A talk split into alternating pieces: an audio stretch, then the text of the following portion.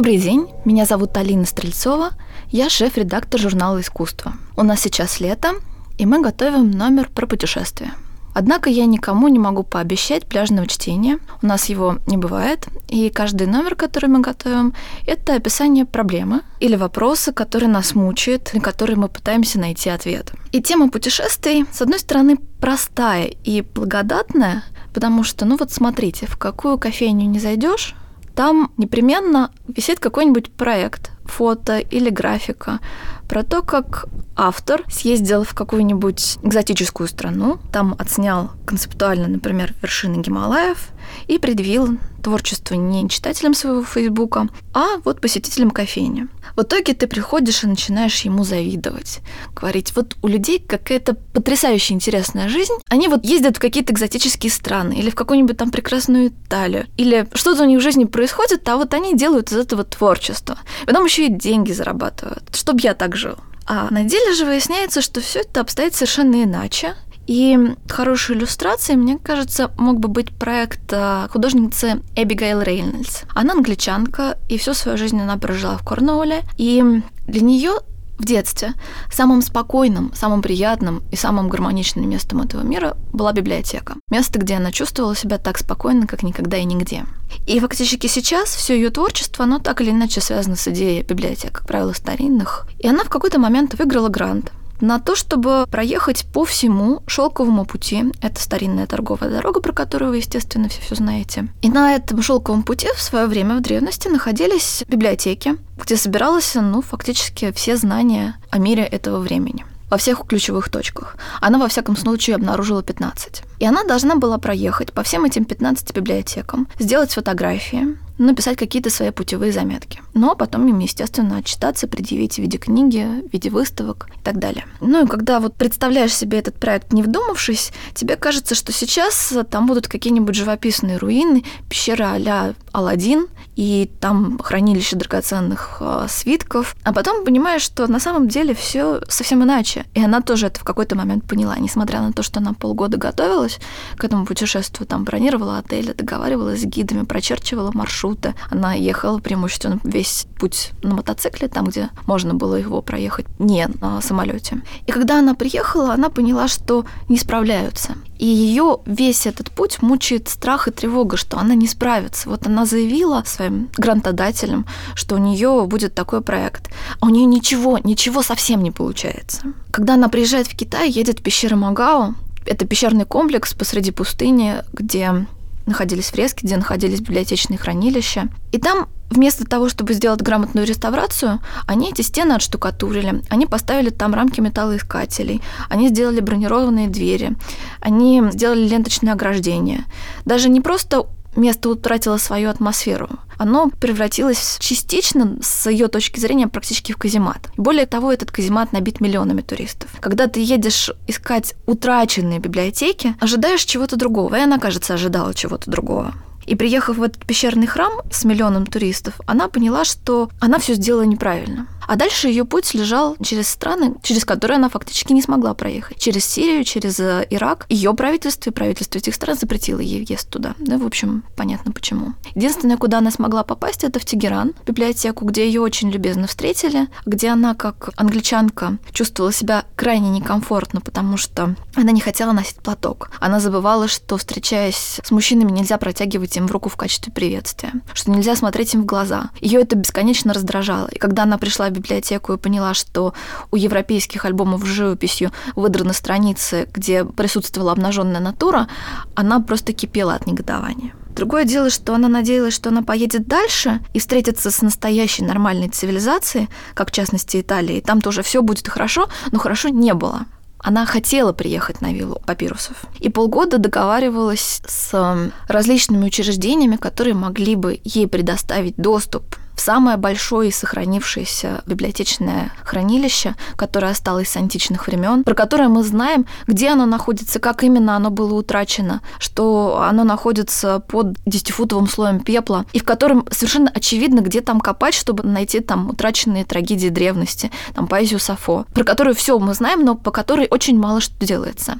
То есть, с ее точки зрения, правительство Италии не проводило там практически никаких работ со времен, когда эта библиотека была открыта. Может быть, это это преувеличение, может быть, нет, но она провела полгода в переписке с учеными, с администрацией с разных стран, британского общества любителей Геркуланума, самим Геркуланумом, и не добилась ничего. То есть ее все постоянно перекидывали от одного человека к другому, ей постоянно объясняли, что нужны конкретные каталожные индексы этих свитков, который каталог, может быть, только в семьдесят девятом году был издан, что он находится в одном экземпляре, в редкой библиотеке, постоянно занят. И в итоге она не смогла попасть в библиотеку в цивилизованной стране, как она ожидала. И дальше ее ждал путь в Каир, где выяснилось, что она вообще не может делать никаких фотографий, потому что у нее нет разрешения на съемку. Она объясняла своим гидам, что каждый раз, когда она запрашивает это разрешение, ей отказывают. Поэтому она перестала спрашивать. И она надеялась, что как только ее гид отойдет от нее на несколько шагов, она тут же достанет камеру, и все у нее будет хорошо. То есть она в итоге обманула гида, сказала, что у нее болит голова, она устала и проведет этот день в отеле, ну и сама,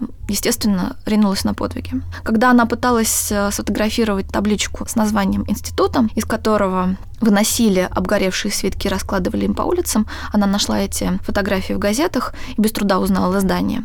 Понятно, что вот библиотека горела во время последних событий военного политического конфликта в Египте. И когда она просто фотографировала табличку, ее арестовали.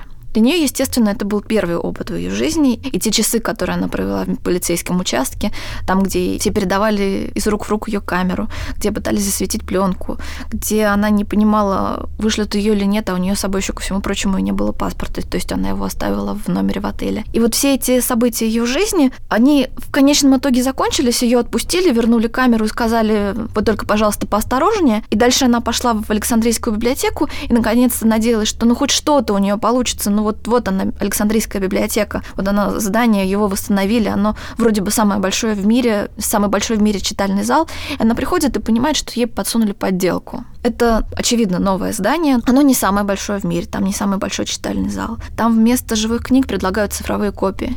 Туда нельзя прийти после шести часов вечера, хотя, казалось бы, люди заканчивают работу, и вот тут можно было бы что-то почитать. Она говорит, что привыкла к английским библиотекам, где ты приходишь, записываешься за полчаса и можешь получить в свои руки книгу, изданную в шестнадцатом веке, и сидеть в спокойной обстановке, ее читать так, как ты хочешь. Вот это вот великие библиотеки. А тут ты приходишь, и перед тобой нет ничего.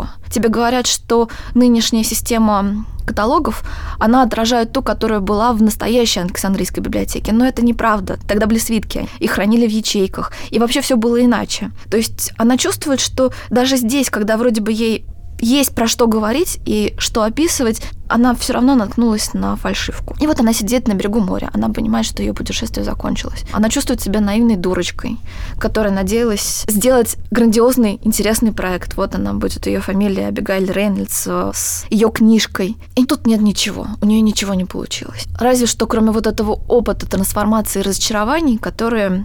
ну, которые с ней произошли, которые ее изменили. И когда она вернулась домой, она вернулась уже, понятно, другим человеком. Естественно, в этом суть каждого возможного путешествия. И это, конечно, не просто частная история одной женщины, которая вздумала прокатиться по Шёлковому пути и не нашла ничего. Ну, в общем, это тенденция современного искусства, как мне представляется, очень важная, которая говорит, что сейчас самыми важными проектами оказываются не картинка на стене, даже не перформанс, который идет в течение часа, и ты на него смотришь и получаешь какие-то впечатления, пусть даже очень важные и нужные для тебя. Этот проект должен длиться многие часы, многие дни, развиваться как система отношений между художником и его аудиторией, в течение которой что-то произойдет, и с аудиторией, и с художником. Вместе они как-то изменятся. Также, мне кажется, сейчас работает этот современный театр со всеми возможными реэнакментами, партиципаторными историями. И также, как мне кажется, работает современная экономика. Мне кажется, интересная мысль про смену вот таких экономических систем. Пусть я не экономист и, возможно, опишу ее некорректно, но общая идея, я думаю, будет понятна, что есть там сырьевая экономика, есть производственная экономика, есть экономика услуг, когда основным предметом купли и продажи становится не конкретная вещь, не конкретный товар, а именно услуга. Вот сейчас, как говорят, этап экономики впечатлений, когда мы получаем, опять-таки, не вещь и даже не услугу, а вот именно опыт жизненный. И вот сейчас говорят, что мы переходим от экономики впечатлений к экономике трансформации, когда это должен быть не просто опыт, и мы платим не за то, чтобы что-то посмотреть, спектакль или выставку, или а, прыгнуть с парашютом. Мы платим за то, чтобы с нами что-то произошло под влиянием этого опыта, чтобы мы как-то изменились. Это важно и для художников, которые делают проект. С ними тоже должно что-то произойти, они тоже ждут чего-то подобного от своего искусства, что оно их преобразит. Равно как и для аудитории. Ну вот она, пресловутая самореализация человека. И понятно, что все это действует на нескольких уровнях. На самом низшем, когда я прихожу к людям и говорю, давайте я вам заплачу, а вы мне найдете смысл жизни, вы меня преобразуете так, чтобы я стала, не знаю, лучшей версией самой себя. Или ко мне приходят люди и говорят, дайте нам деньги, а мы найдем вам смысл жизни. Также это работает и на высоком уровне, в высоком регистре, не знаю, в волонтерских программах, например, когда люди бросают все и уезжают в Африку работать с детьми. В этом смысле мне очень в свое время понравилась история девушки, которая уехала как раз в Африку работать с маленькими детьми.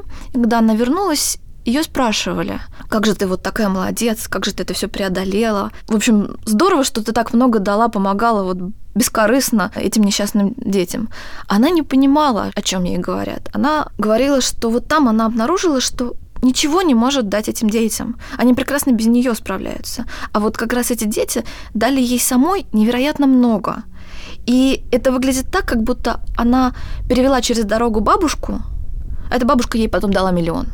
И все у нее спрашивают, да, вот ты такая молодец, бабушку через дорогу перевела. Она-то получила несравнимо больше. Путешествие – это как бы идеальная иллюстрация этой истории.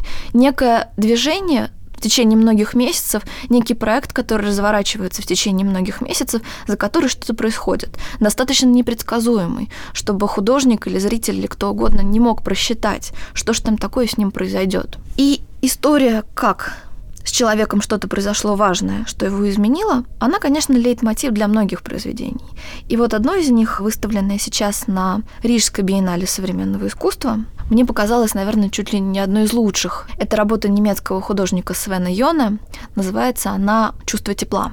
Весь рассказ ведется от имени девушки, которая рассказывает, что в свои тридцать с небольшим она оказалась на грани депрессии. Она не могла спать. Ее мучили тревожные мысли. Эта девушка постоянно прокручивала какие-то рабочие ситуации. Она работала на большом складе и занималась оптимизацией процессов. Ну, фактически на этом складе каждому человеку давали браслет с джи пи эс-приемником, и все перемещения этого человека по этому складу отслеживались оптимизаторами. И они рассчитывали оптимальные маршруты этих людей по складу, так, чтобы быстрее можно было получить заказ, собрать заказ, отправить заказ.